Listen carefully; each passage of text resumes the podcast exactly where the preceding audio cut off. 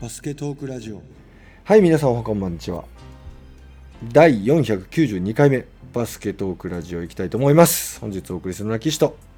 明日ワクチン2回目は打つ予定になっていて、ちょっとドキドキのモン吉です。おお、あさって仕事入れてんの？いや、休みにしてます。?2 連休で。え？連休にしてます。連休にしてんねんな？はい。おお、いいね熱ある中で出勤できないので、ああ、確かにね。はい。そうですか、そうですか。大変ですね。明日ほぼ同じ時間に打つ仲間がいるんですけど、うんうん。なんか明日どうなんだろうなとか言って、なんかちょっとワクワクドキドキの、うんうんうんなんか。ワクワクじゃないですけど、なんかそんな会話を今日は何度したことかって感じですけど、うんうんうんうんうんめっちゃらしいよっていう。きついらしいよ。はい。頑張ってくださいよ。はい。えっと、本日8月4日水曜日、なんと、初めてじゃないかな。3本撮り、はい。午前2時24分。はい。私、目が回ってまいりました。ちょっと持久戦になってきましたね。持久戦になってきましたよ。余っちゃってたからしょうがないです。もう全然余裕です。もう世界を相手にね、戦ってる日本がいる中、私たちは戦ってこれをね、うんみんなに配信していきたいと思いますんでね、モン吉くんの話を今日も聞きたいと思います。はい。さて、モン吉くん、今回はどんなネタで？はい、3x3、えー男女の、はい。まあ、ちょっと総評というか、はいはい、もう終わってますからね。うんうんん。そうですね。結論言うと男女、まあ、よくうん。うん残ったらってところですよね、準々決勝、ね。準々決勝まで男女ともに残ったの？ただ女子の方がやっぱ最終予選っていうかね、うん。勝ち残ってこう来てて、うんうん。でも実際にその本番前に強豪チームと戦ってうんうん。生き残してるっていうのがあるので、うん女子の方は逆にいけそうな感じっていうのを戦いぶり見ててもすごいしてたのでね、うんうんうんうんむしろ女子はもっと上行ってほしかったぐらいの感じを私は持っ。て。うん。男子はまあよくいけたなこれっていう感じですおー。失点差かなんかでなんかうまくなんとかなったっていう、これでもよく聞くんですけどはい、全然関係ない素人の人とかのツイートではい、3x3 ってなんだめちゃくちゃ面白いみたいなね。すごい盛り上がりましたうね。んそういうツイートちょっと見ましたよ。しかも一人じゃないよ。何人かそんなこと書いてて。しかもバスケットをそんなに見たことないっていう人でしたけどねあの素人でもまずね飽きない時間で終わるっていうのがあるんじゃないですかね。うんうんうん本来だったらもうちょっと試合時間欲しいよ。もっと見てたいのにってとこで終わるのがいいのかもしれません。いいのかも。で逆に言うと普通のフルゲーム1時間半素人にはきついで、うん。あの中だるみがやっぱないですようね。ん。例えばあとは3ピリでもう点差開いちゃってて、うん選手の方もなんかもう控えが出てきたりとかですね。そうだね。こういうバタバタの変なゲームになるってこともなく、うん。うん、まあレベルが高い同士だからそうならないだけなのかもしれないですけど、うん。うん、それはすごくいいなと思っていて、確かに。うん、うんうんうんで、うん。先に男子からいくと、うんうんまあ正直戦いぶり見てて世界との差を見てて感じちゃうところが多くて、うん。何かっていうと、うん。やっぱり、うん。あのーゴール下のシュートの確実性っていうところで、うん。日本の方はかなりポロリが多くてですね、はあ。ちょっとこう言っちゃなんですけど、特にアイラ選手がすっごいプレーが雑に見えてですうね、ん。うん、なんか不用意なパスで結局誰もいないとこ投げちゃうみたいな感じのとかですね、ああこういうのとか。う、んうんうんただ自分自身も 3x3、その高いレベルじゃないにしてもね、何度もやったことがあって、やっぱり常に酸欠状態の中でプレーするような状況で休うむんことがないから、うん。うんうんだんだんだんだんこうゴール下のシュートで打つときなんかも踏ん張りが効かなくなってポロリっていうのが多くなっちゃったりするんだろうなっていうのは分かるんですけどうね、んただ世界はそこを決めてきて日本はポロリっていうのが結構比較して多かったようには思えてしまったのうんで、うんうんうん。うん、まあ。ところどころでアイラ選手だけどものすごい綺麗なシュートブロック。うん、3x3 って逆にあまりそういうのが出なくて。確かにね、うん、だけど、なんか、アイラ選手がいるところだけが、うん。変に NBA チックなですね、うん。プレーがやたら出るっていう、そういう面白さはあったんですけど、うんでも逆に身長で負けてるから、うん。ゴール下で一生懸命粘ってこう、ふんつってこうゴール下のシュートをうん。打った時にあっさりブロックされちゃったりとか、うん相手の圧に押されて、うん。結果として逃げ集みたいになっちゃって、結局シュートも落ちる、うん。相手に取られて逆襲されるとか、うん。あと男子で一番多かったのはやっぱり2対2のコミュニケーション不足ですね。うーん。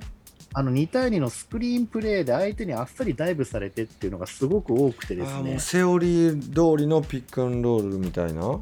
そうそこの、うん。なんていうんですかね、コミュニケーションうまい下手っていうよりは、もうそこの練習不足なんですかね。うん。そこら辺の技術の差がすごい世界と差を感じました。うんうんうんうんうんうん。練習すれば良くなる部分だと思うんですけど、うーん。僕もねこう本当にこうちゃんと見れてないんですよ。いつものごとく。申し訳ないんですけど、ででもハイライトとかテレビで見たものとか見てるとなんかね専門性が高いですよね他のチームは。そうですね、うん 3X の練習してるなっていう感じするよね。そうですね。うんなんかこう5対5のバスケットの延長にはもうない世界まで発展してるなっていうようなそんな気がしました。あ、もう本当そうですね。うんこれは延長とは違いますよ。あのバスケの延長とは違う。もう 3x3 っていう競技だなっていう感じで見てましたね。うん。ラトビアなんかもあのメンバーでずっと大会出まくってるらしいですからね。ああそうなんだね。経験値も違うんだ。日本なんてもう最後に合流したって感じですからね、富永うんうんうん。アイラ選手とかうんね。うんうんうん。うん。だからそこら辺の差がやっぱちょっと残念ながら出ちゃって、うんうんうんでもそこを考慮すると、まあよくやった方なんだろうなっていうのは誰が見ても明らかだと思うし、うんうんうんうん。可能性を感じるというかね。うん。だから逆に今回このオリンピックに出れた選手が、オリンピック以降の 3x3 にどう生かすのかってなった時に、うん。3x3 出んのかなっていう、富永選手とか、うん次は 3x3 許されないでしょうって感じするし、うん。うんまあ、安岡選手とかはね、まあ、うん次も 3x3 で OK なんでしょうけど、うん。あとアイダー選手どうなんでしょうね。うん。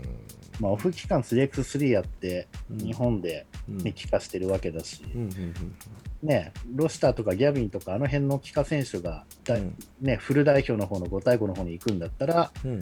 アイラ選手は 3x3 の方に、オフシーズンはね、うん。ひたすら専念してっていうのもありなのかなとは思いましたけうど、ん。ただやっぱちょっとね、確実性がないと怖いですね。確かにね。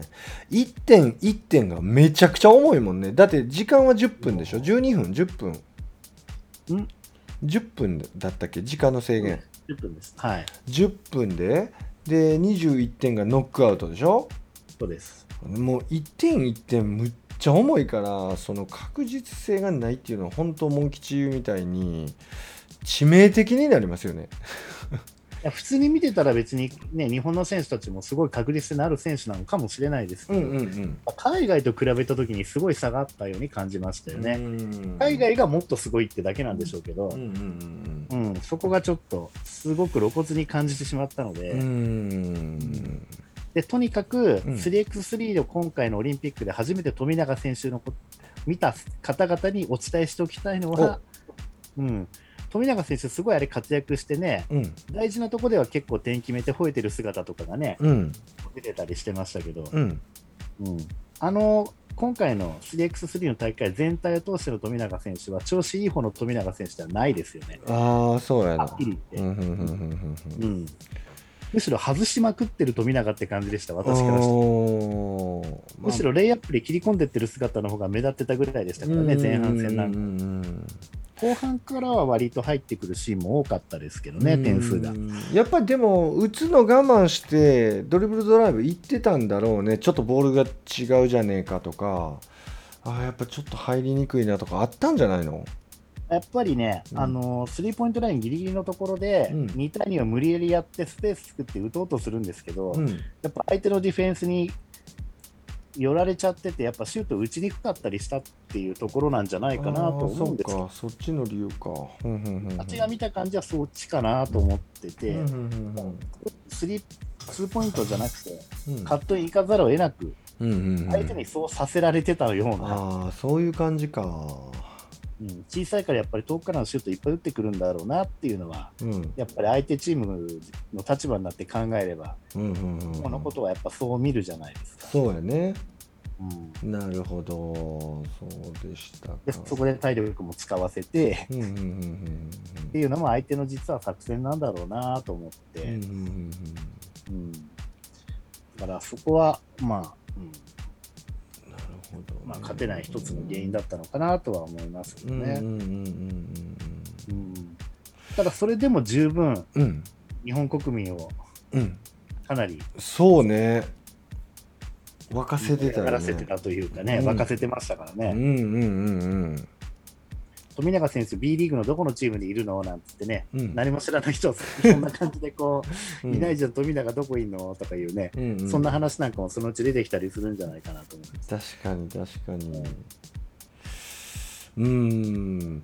これ本当に競技性が5対5と違うっていう話にちょっと戻って悪いんやけどやっぱり将来的にはそのえっ、とフル代表とはい。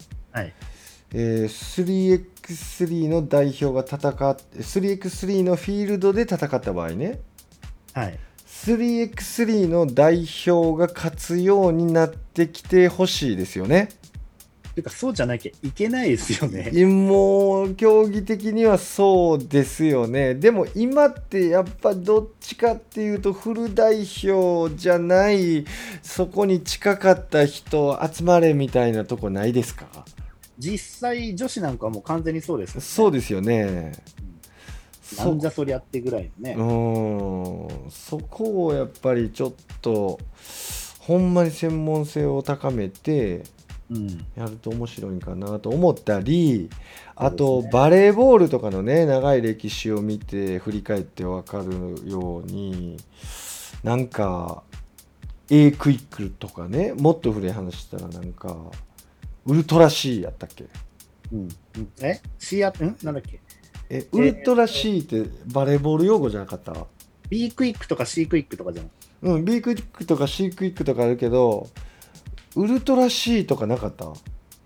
多分それは分かんないですね。ああありまると思うんですけど、はい。そういうなんかこう、どういうんかな、なんか日本って、なんか独特な攻め方発明したりして、後でルールでそれ禁止って言われたりする国じゃないですか。まあでそうです。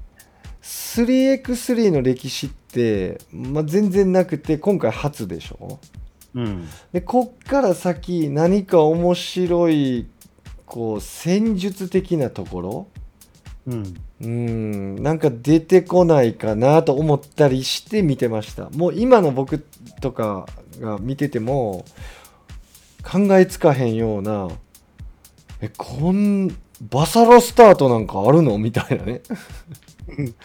なんか確うん、ね。こんなことするの日本みたいな。なんかこう近々想像を超えた何かを発明しないかなと思ってワクワクして見てましたけど。うんうん。何かありそうでしょ？まあ、あってもおかしくはないですね。ねえちょっとまあ具体的に何やねんって言われたら想像つかないですけど何かこうありそうこのコート反面うんなんかありそうな気するんですけどね。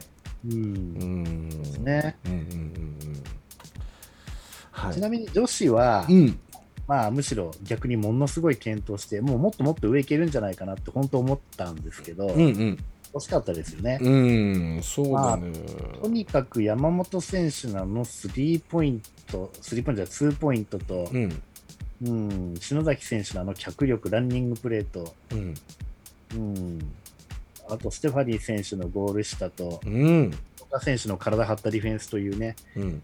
うん、まあ本当にいいチームだなというところで、うんうん、まあでも山本選手のあのツーポイントは本当すごかった、破壊力抜群でしたね。すごかったよね。負けた試合にしても、勝った試合さえも、ほとんど日本を追う展開になってて、うんうんうんうん。でなんか一番苦しい17点、18点ぐらいのところでなんか追いついてくるっていうね、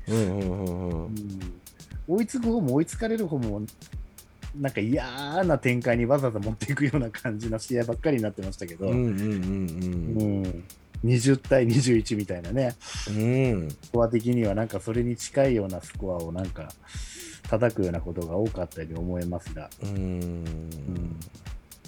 まあ、女子の方が人気出そうな感じでしたね、3x3 ね。そうね、強かったね。安定的な強さ。中国に敗れたんか。でしたね。ね。あれに勝ってればっていうのはすごい感じましたけどね。でも本当、男女どっち見ても、うんうん。あの選手じゃあどこにいるのって言ったら全員 5, 5対5のチームっていうことなんでね、うん。ちょっとそこがね、せやね。まあ、落合選手に関してはダイムっていうようなイメージ強いかもしれないですけど、実際はね、うん。ダイムにいつつも、越谷アルファーズっていうチームにもいるんでね、うんうんうんうん。うんまああとはその割と得点に絡んでない選手がね、うん。やっぱその落男子だったら落合選手、女子だったら西岡選手っていう、この2人がうん。割と体張ってうん。数字にならないプレーをしてたっていうところでね、まあ、あの頑張ってたんだなっていうのが見ててすごく伝わってきてたんですけど、派手にね、うん。暴れる選手がいる一方で、うん。でも男子に関してはもうとにかくあの話が熱く飛んじゃってますけど、うんラトビアのあのなんか、ジェロム・レバンナみたいな、うんうん。あの最後骨折しても最後試合出ようとした選手いるじゃないでうすか。んうん。懐かしいな、ジローム・レバンナこの。選手、本当、うん。本当なんかドラクエかなんかで選手かなんかで出てきそうなね、うんうんうんこうんんな感じの人が、まあ、スリーポイントも一番入るわ、骨折してても試合出ようとして出たけど、やっぱダメで、うんうんうんままベンチで指揮を取ってっていうね、うんうんこれは恐ろしいですね。うん、やっぱあそこまで、もうマシーンというかね、選手になれるような選手が出てこないと、やっぱり世界には勝てないんだろうなっていうのをすごい感じましたよね。エドガルス・クルミンシュっていうねんて。あ、選手、ああ、あの3番の選手でしたっけ？うん。ああ。そう。すごいっすね。いや、あのチームがむしろ優勝しないとダメでしょうと思ったんですよね。あのメンバーでずっとだって世界大会出まくってて、ー。うん。連携だって多分、一番ね、取れてるはずだから、うんうんうん日本がダメと分かった瞬間、あのチームに優勝してほしいなと思って私は見てました。おおなるほど。うん。まあ、優勝してよかったですけどね。うん。で ROC との決勝の時に、うん。うん、私は最初 ROC がリードしてたんですけど、うん。ええラトビア頑張れと思って見てました。うん。うんやっぱり僕はね、土管道は7月27日火曜日、はい。午後13時30分、はい。アメリカ、日本ですね、女子。ああ。これしびれたなぁまあこの時でもって女子のアメリカは予選ラウンド負けなしやったんですよねうん、初めて土をつけたっていうで結果として日本にしか負けてないんですよね、アメリカね。あそうなん全部勝ったの？あ全部勝ってんなほんまあ、まや優勝してるわなけですからね。一回えでも負けても優勝は可能性あるんでしょ？そうですけど、でも一回も負けずにいったん予よこれ選で負ける分にはいいわけじゃないですか。でも準決勝以降は、準々決勝以降は負けたら終わりだから、あそっかそっかそうなんですよ。だから、その日本に負けた後は一回も負けてないっていう。すごい渋いね日本の女子ってなんでいつもこういう存在なんでしょうね。うーん。日本に負けた、優勝したチーム、負けたら日本だけみたいなね。うんうん。うんそうだよな。なんか爪痕残すのが得意なのか何なのかわからないですけど、うんうんうんうん。うんなんか凄さをところどころでこうやって見せつけてますよね。うんうんうん。いや確かに。うん。もうこれはあっぱれっていうね、感じの戦いぶりで、メダル取らせてあげたかったというか、取ってほしかったですけどね。でロシアが強いんだねやっぱあの辺強いっすなあね。ロシアってうーん屋内競技やから余計に競技人口も実は多いんだろうかねまあそうなのかもしれないですね。えあんな雪国でそんなんと思うけど。あとは体つきですよね。ああそうやな。えー身体能力あるから、あの辺は。うんうんまあそれ以外にもね、うん。うんロシア近辺のあの、あとワルト三国系とかね、あの辺のところとかも含めて、あとユーゴとかあの辺のところも含めてですけど、うんうんうんうんうん。この辺の地域ってスポーツね、皆さん得意ないらっしゃるから、うんうん、強いですよね。確かに。ね、人口だったらそんなにいない割にめちゃくちゃ競技レベル高いじゃないですか。うんうんうんうん。うん、そこがすごいなと思ってますけそうどねだ。ようん、国技みたいな感じなんですかね。な。うんうんうんうん。まるで。そううんですね。うん。まあ男子はラトビア女子はアメリカと、うんまあそういうことですうんね。うんうんうん。はい。わかりました。さて話変わりますけども、一気に。はい変えていきましょう。何？はいイ。ンターハイ。インターハイ。うん。ちょっとここはもう時間ないので、ベスト4ぐらいから、うんうんうん。あ準々決勝ぐらいからいきますか。そうやね。準々決勝ぐらいからいけばその一試合一試合結構掘り下げてもらえるのかな、そうですよね。うんそれでいきましょう、はい。うん、えーっと、東海大諏訪と、うん洛南を破った東海大諏訪と、うん。大堀。うん。これが91対65で大堀。うん。学園を破った北陸学院対、えー中部大第一。えどこを破った？ん？ほ東光学園。あ東光ね。東光破れを破った北陸学園対、学院対中部大第一が92対58で中部大第一。うん。で、えー飛龍対、静岡の飛龍対明星、うん119対61。すごいなディフェンスの飛龍を撃破ですね。1ピリでいきなり36対11。これ心折れるわ。ディフェンスバリバリやってきてるチームがこれやられると。ほんまねやっぱ我々コーチングしてるからはい。そのベンチの様相どんなんだったんだろうってちょっと恐ろしくなっちゃうところあるよね。そうですうね。ーんで、最後、えー帝京長岡対前橋育英100対55。だから準々決勝割と大差なんですよ、全部。うーんだからちょっと言おうか迷ったんですけど、報告をしときます。うんで、準決勝いよいよ、ここが逆にもうね、本当にどこ勝つか予想できんわ、もうと思って、うんうんうんやめちゃいましたけど、個人的に。えっ、と、福岡大を堀対中部大第一。うんこれが69対83で中部大第一と、久々の決勝。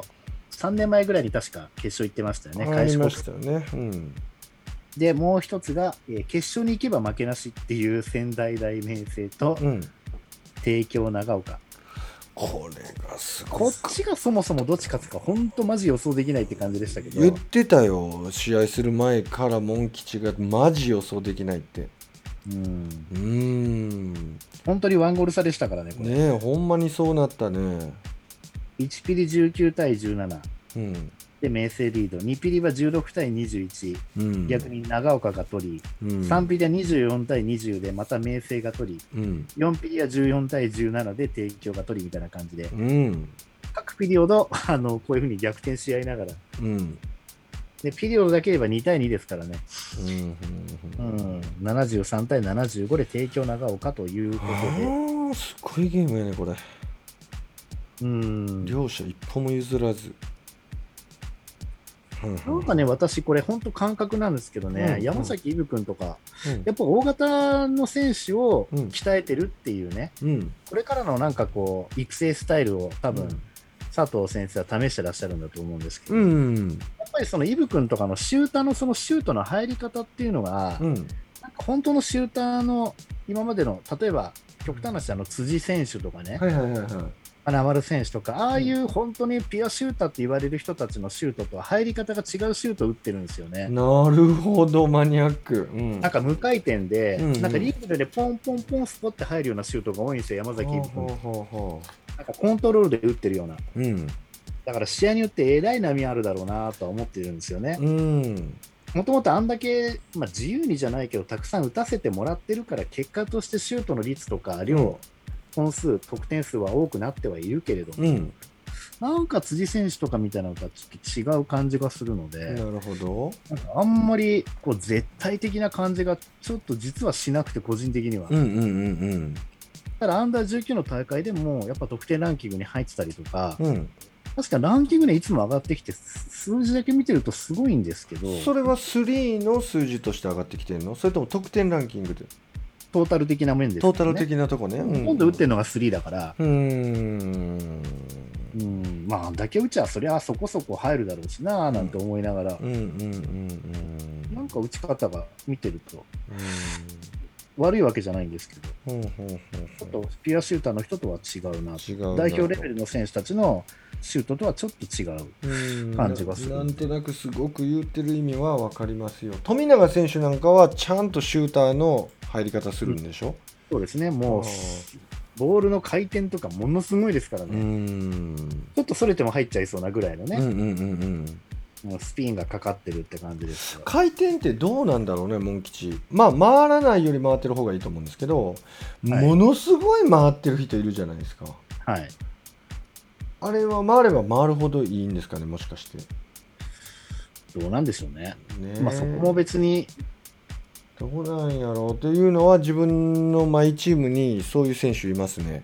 うんあ入るんですよ。うん入るんですけど、そういう選手がいるし、まあ、基本的に回転しない選手はやっぱり不安定な気はしますけど、あれは回れば回るほどいいのかなと思ったりもしたり、どうなんでしょうね、一体。うんうんうんうんうんうんうん。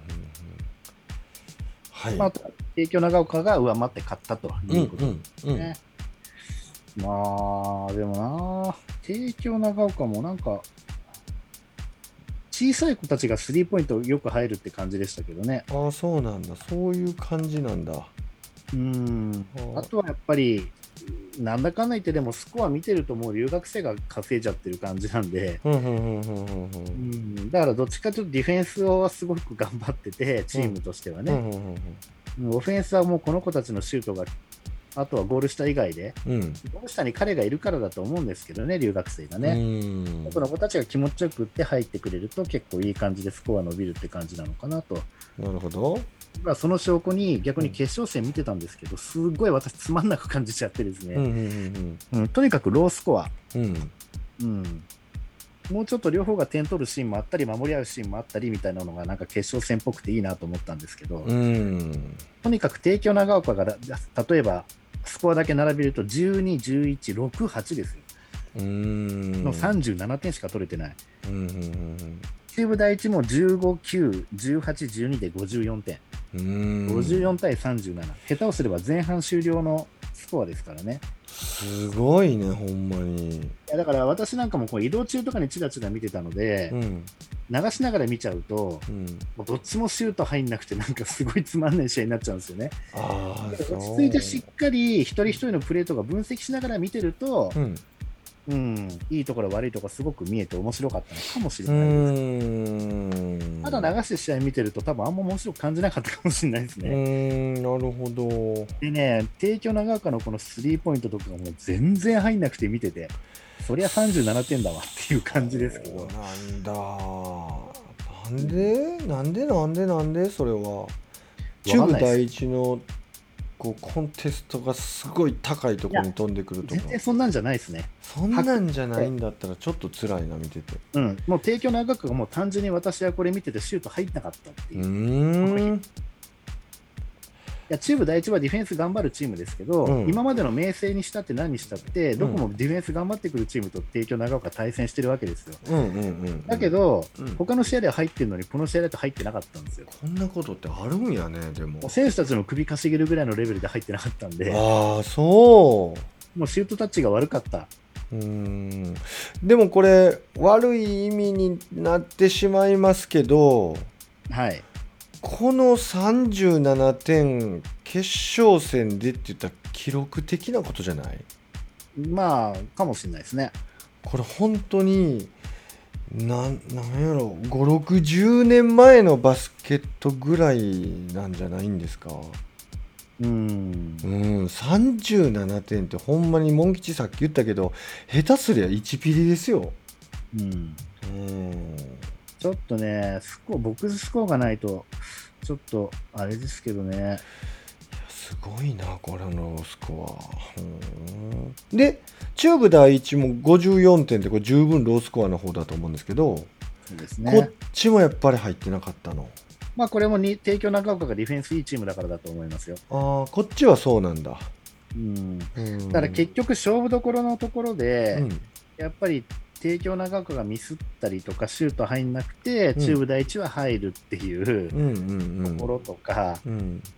ミスからの得点を確実に決められた中部第一と、うん。帝京はミスからスチールしても、その後のシュート外しちゃうとかですね。うん。まあ、そういう部分の噛み合う、噛み合わないっていうところが、この点差になっちゃったんかなっていう感じでしたうね。んなるほど。ぱっと見、スコア隠して、うん。1分ぐらいだけ見たら、どっちが強いか分かんないような感じの、雰囲気は感じましたけどね。そうんちょっまあ、一方的感があんまり試合見ててもなかったので、と残念だな。まあ、ちょっと最後の方はね、バーっと最後、中部第一が話してきたんで、うん。うん、まあ、中部第一の方が勝ってるっていうのは、誰が見ても分かる雰囲気にはなってましたけど、うんうんうんうん。でも、なんか見てて、なんて言うんだろうな、あの月バスとかにも大きく載ってた田中ルーカス君とかがさ、なんかうん、一人でめちゃくちゃ粘るっていう雰囲気でもなかったし、うん結構いろんな選手がいろんなところで点決めてる感はありましたけどね、見てて、まあ、留学生以外は。なるほど。だからまあ、この均衡した感じ見てるとね、また、ウィンターカップあたりになるとまた変わってくんだろうなってそいう。うだねで、なんと準決勝からですからね、その戻ってきた人たちが、アンダー19から戻ってきた人たちが合流したの。は。そんなんなったんやね。これもまたどうかと思いますよね。う。ーん。そうや準々決勝か準決勝かどっちか忘れましたけど、その辺でやっと合流なんですよ。うーん。確かいやー。なんとも言えない僕。あ、あれかな？準々決勝からかな？準々決勝か。うん。うんうんうんまあなんかその辺がちょっとね、うん。引っかかる部分はありましたけど、何年か前の、えっ、と、なんだっけ、船橋インターハイかなんかの時も、うん。私、明戦の試合見に行ったら八村いなかったんですよ。ああそうなんだ、やっぱりアンダーのあれで帰ってきてなくて、うんうん。決勝だけ出れたとか出れなかったとかって話を当時聞きましたけど、うんうんうんうんちょっとやっぱかぶりやすいですね。かぶりやすいんよね。ウィンターはかぶんないんだよねまあさすがにかぶんないんじゃないですかウね。ィンターの辺でも入ってきたら怖いよね。なんかうん。アンダーあでも入って18の見る価値がちょっと下がってくるような気するね。